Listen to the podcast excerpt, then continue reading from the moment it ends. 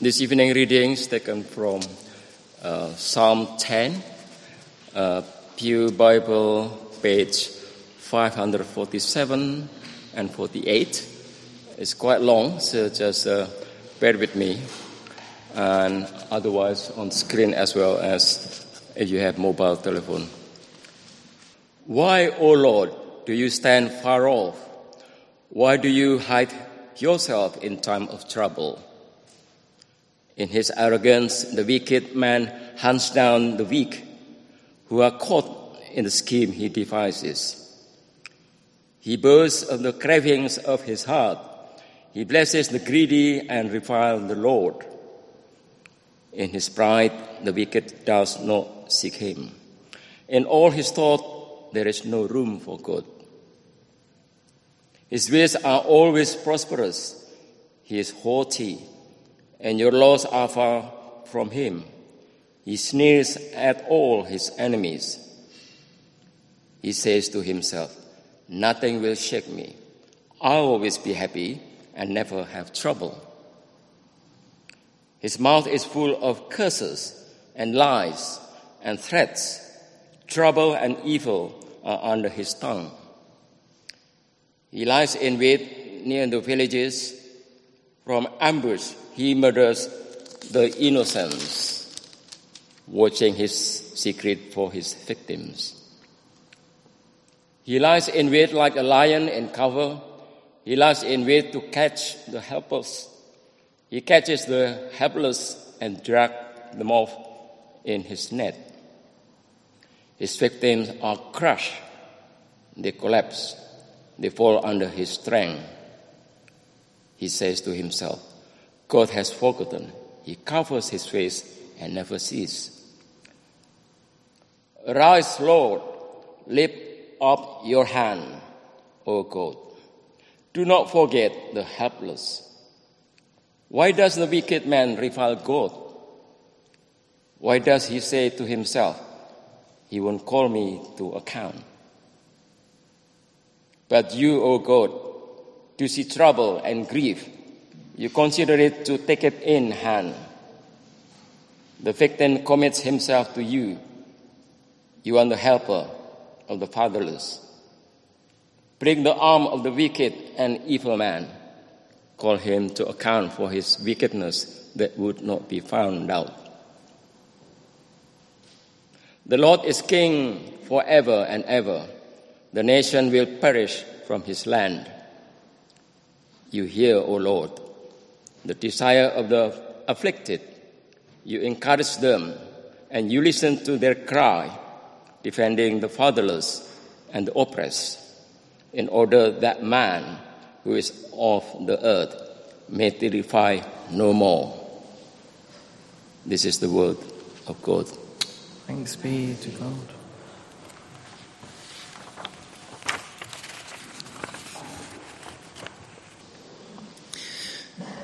On uh, Friday, 22nd of July, 2011, about 600 teenagers were camping on a small island in a Norwegian lake. At 5 p.m., a man dressed as a policeman took a ferry to the lake. But the man was not a policeman. When he arrived, he told the teenagers to gather round him. And when they did, he pulled out a pistol and an automatic rifle and he began to fire on them. And he continued his attack for an hour and a half on the island. Some teenagers were able to hide, uh, but there were very few places to hide. It was an island. Some tried to escape by swimming off the island to shore. He shot them in the water.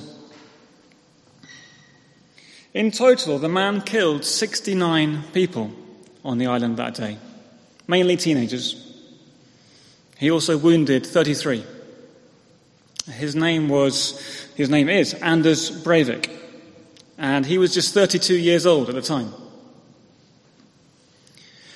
Many of us might remember uh, watching the news reports on that day in 2011. Do you remember what that felt like? Do you remember what you were thinking when you read and saw that on the TV? If you were a Christian watching those news reports, it was very likely you'd be thinking, Why, Lord, did you let that happen? How could you let that happen? Where were you today? That question is exactly the question in this psalm we're looking at today. Exactly the question. Psalm 10, as Eddie has said, is a type of psalm called a lament. And a lament is a, it's a passionate uh, cry of grief and sorrow. This psalm is a cry. And let's be honest, it's not cheerful. It's not cheerful. But it is real. Because that cry, why, Lord, did you let that happen? That was a real cry back in ancient times when this was written. And it's a real cry today across the world. Now, we cannot be totally sure who exactly wrote this psalm. Uh, it probably was David, who seemed to write uh, Psalm 9 as well. So that's David, who would be king of Israel. So I'll refer to the author simply as the psalmist. Uh, so we're going to look at the psalm uh, in three main sections. Three main sections. There's the heart of the cry, there's the content of the cry, and then the climax of the cry. So let's go through these. So, first of all, there's the heart of the cry. Verse 1, verse 1. Why, O Lord, do you stand far off? Why do you hide yourself in times of trouble? The end of the verse tells us the situation times of trouble. And we'll see that one particular person, Anders Breivik, if you like, is hunting down helpless people. That's what's going on. And the psalmist is really um, accusing God here. He's accusing God. You're not intervening, God. Why, O Lord, do you stand far off? Why do you hide yourself? God, it seems like you deliberately stood back when you could have chosen to intervene. Think of uh, a school playground. Uh, one school kid is a nasty bully, and he's beating up a first year kid, okay? He's knocked him to the ground and he's kicking him. The headmaster walks out into the playground, and then he turns around, and he walks off into the far corner of the playground and hides behind the bike shelter and stands there. That's what it feels like to this psalmist. Why, O oh Lord, do you stand far off? Why are you doing nothing about this guy? What's going on with you? Are you crazy? Do something. And this cry, this question, is effectively repeated in verse 11. In verse 11, uh, look down with me at verse 11. It says there, um, in fact, verses 1 and 11 seem to be a kind of bookends for the first half of this psalm. Verse 11, it says, The man who's doing this evil says to himself, God has forgotten. He covers his face and never sees. Do you see? That's very similar to verse 1, isn't it? This person doing evil thinks to himself, God is standing far off. He says, God has forgotten. He covers his face and never sees.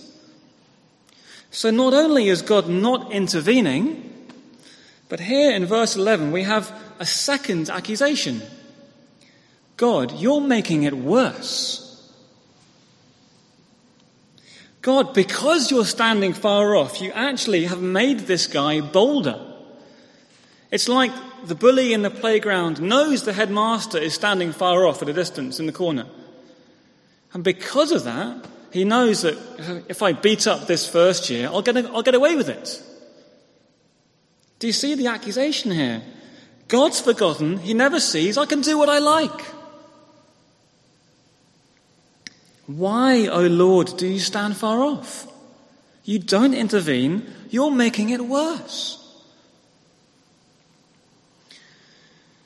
Now, in today's world, we hear all kinds of accusations against God.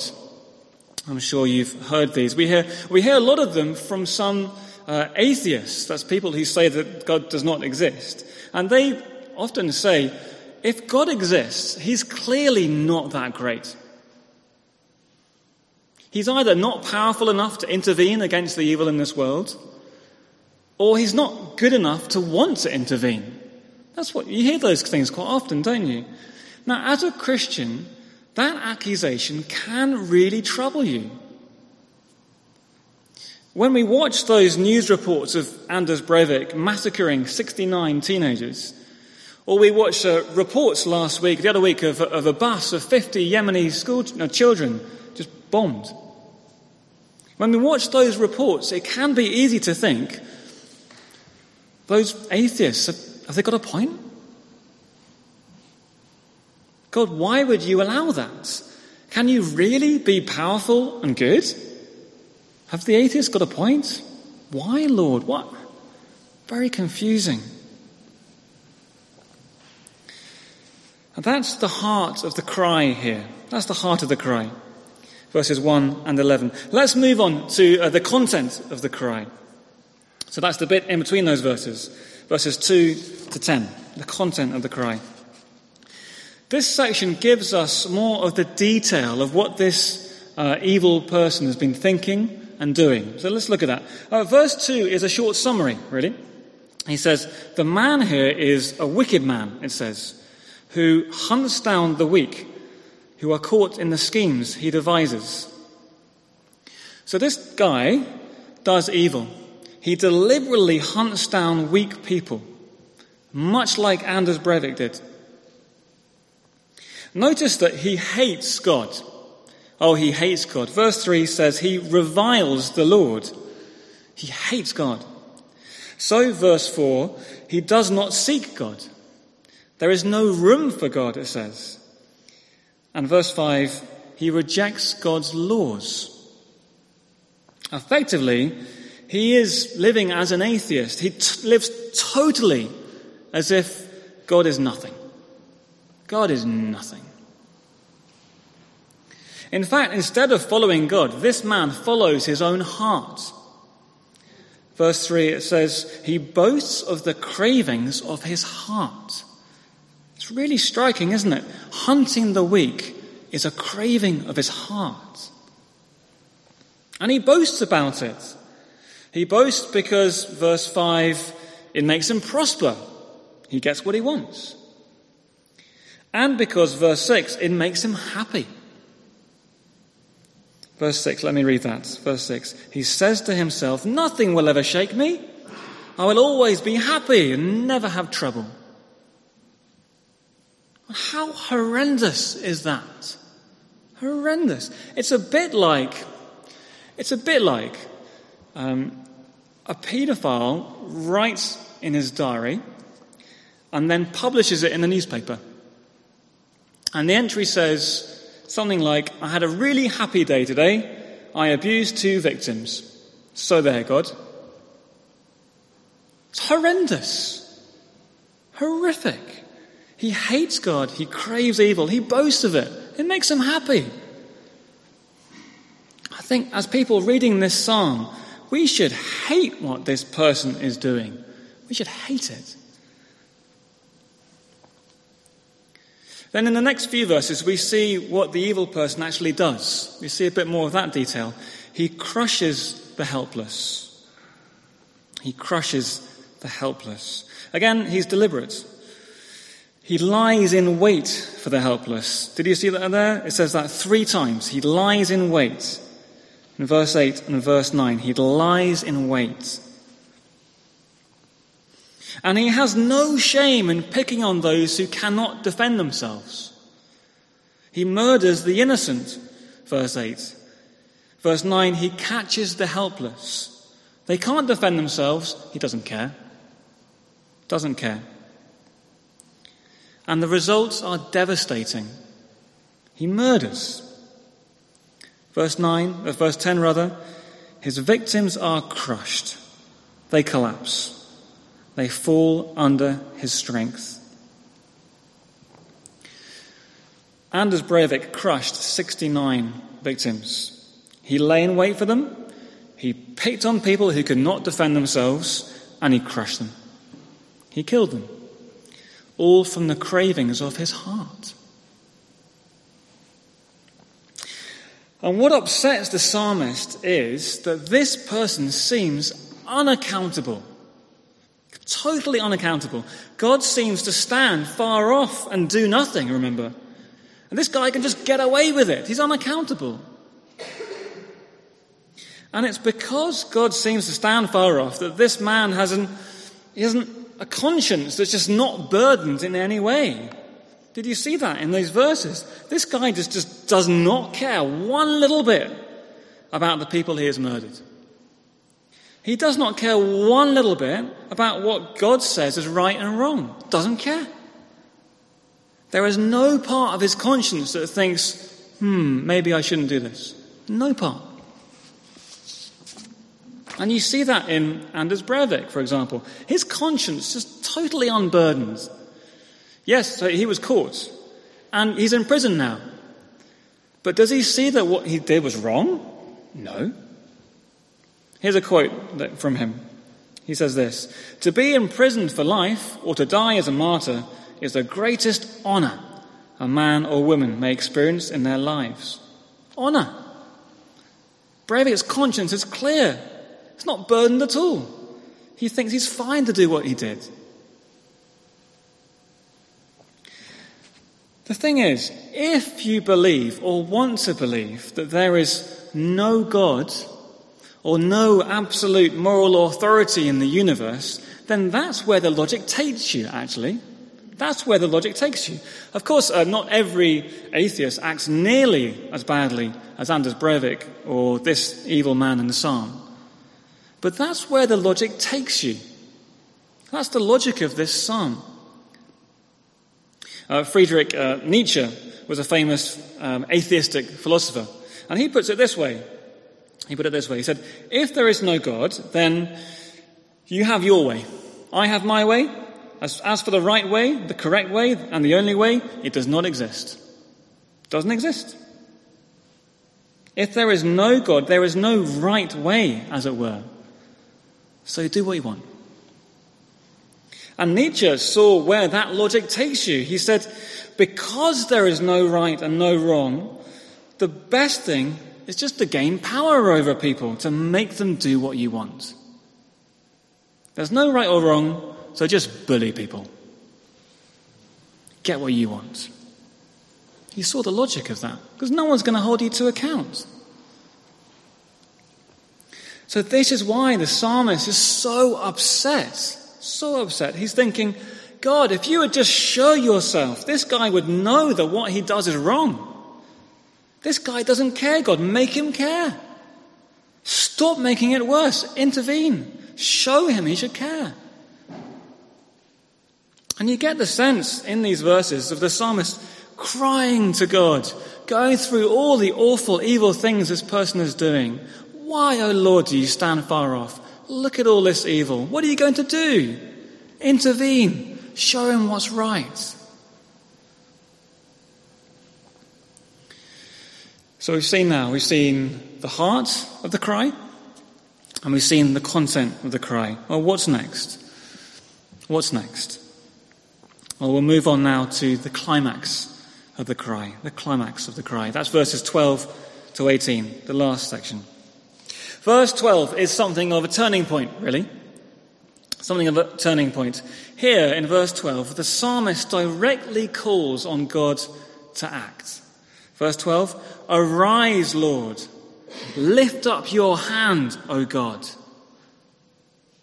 He's saying, Stand up and do something, Lord. Now, the phrase, lift up your hands, um, is a way of declaring, really, that God is powerful and good. Uh, in Bible language, hand is symbolic of strength and power. And in the Bible, God's hand again and again is against evil. It's against evil. God is good. He's hostile to evil. So here the psalmist is declaring those things. Arise, Lord, show your power against evil. Show your goodness. You hate evil. I know that. And then in verse 15, Do that, God, by breaking the arm of the wicked and evil man. Break the arm of the wicked and evil man. Again, symbolically, he's saying, Stop the man, break him, break his plans. Christians are not expected to be okay with evil and let it go. Of course, it's right and important for Christians to call on God to stop people doing evil things. But in this psalm, in this psalm, does God actually intervene? There's a question. Does he actually intervene? In one sense, um, he does not. In one sense, he does not, because by the end of the psalm, the situation has not really changed, actually. The evil person is still out there. He's still out there. And that is hard to take. Very hard to take. But in another sense, by the end of the psalm, something has changed. By the end, the psalmist does take courage as he waits for God to intervene, he does take courage. And we'll see that in a few ways. Let's look at them. First, he knows that God sees the evil going on. So, verse 14, verse 14, at the bottom there. But you, God, do see trouble and grief. God does see. He does not close his eyes, as it were. That was the fear. He does see. And not only does God see, but God also hears. Verse 17 You hear, O Lord, you hear, O Lord, the desire of the afflicted. You listen to their cry. When victims cry to God, He listens. He does not block his ears, He listens. And when anyone cries to God on behalf of victims, as the psalmist is doing here, God listens. Has God been listening to Psalm 10 as the psalm, psalmist kind of wrote down and read it out through his tears? Yes, he has.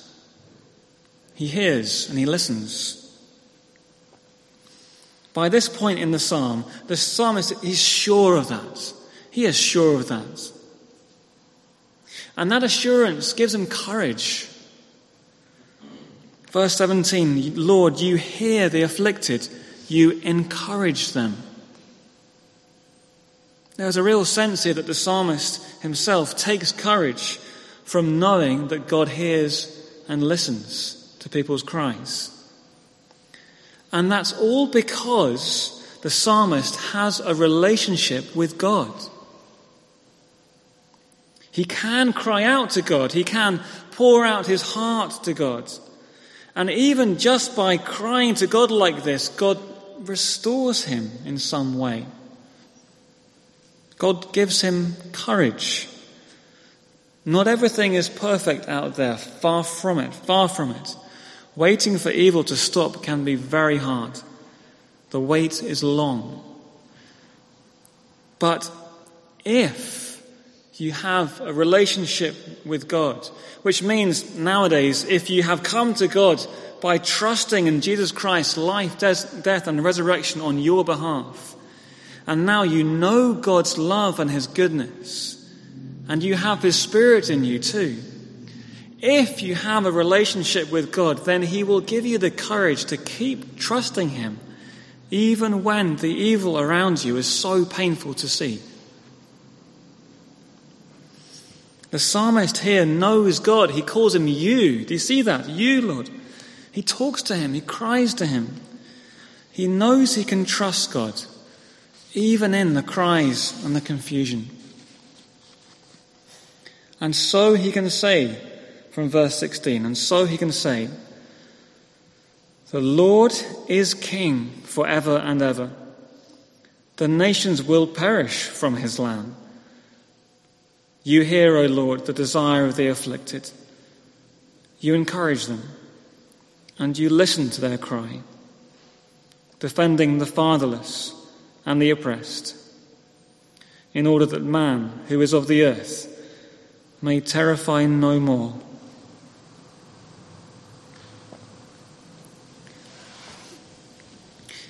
If you're here today and you would not say that you trust in Jesus Christ, I, I wonder what you make of this psalm. I wonder. Many people say they do not believe in God or any absolute moral authority, and yet they do get upset when they say, see evil in the world. A question for you is that, is that contradictory? If in your heart that you know evil is an outcry, doesn't the existence of a good creator God make best sense of that? And maybe we could talk about that after the service. That'd be a great thing to talk about. Now, for all of us here, um, Christian or not, this psalm does call us to be sorry to God for when we treat people unfairly and thinking we can get away with it. We are not all Anders Breivik, and yet we all have many kinds of evil boasts in our hearts. And for those of us who are trusting in Jesus Christ, we are Christians, this psalm helps us as we kind of look on at the evil around us, whether it's in uh, our neighborhoods, our homes, or abroad, wherever. First, it shows us, it shows us it is right to want to do what we can to help the helpless and call evil to account. It's good to do those things. We must also be realistic. The world as it is will never be perfect because the human heart is the heart of the problem. So, what about when we're crying to God about evil and nothing seems to change? The psalm tells us it's right to cry out to God. It's okay to say, Why, Lord? Why? It's okay to say that. It's also right to say, Arise, Lord. Do something about it. It's right to pray for those things. But even when nothing seems to change, the psalm tells us take courage from the sheer assurance that God sees and God hears. In that sense, we're called to hide ourselves in God, to place ourselves in His care even in the cries and the confusion. And in fact, of course, we're called to hide ourselves in Jesus Christ, in Him. Because Christians can know that God ultimately does not stand far off from evil. Because God Himself has stepped into the horror of human evil. God the Son, Jesus Christ, came to earth took on human flesh and personally experienced the horror of human evil all around him. He was an innocent man and became the victim. He was crucified to death by people who hated God. He was crushed to death by them. And yet, through that horror, God actually breaks evil. He actually breaks evil. In the sense that Jesus was crushed on our behalf, on behalf of humanity, so that whatever evil you experience in this world, for whoever trusts in Jesus, that evil will come to an end one day. So even when we look around at evil and are confused and we cry out to God, we can take courage. God is good and God is powerful. He has shown that by breaking evil on the cross. So as we cry to God, we know that He sees, He hears, He listens, He is good. And if you're trusting in Him, that knowledge, that, that assurance makes all the difference. All the difference. Let's pray. Let me lead us in prayer.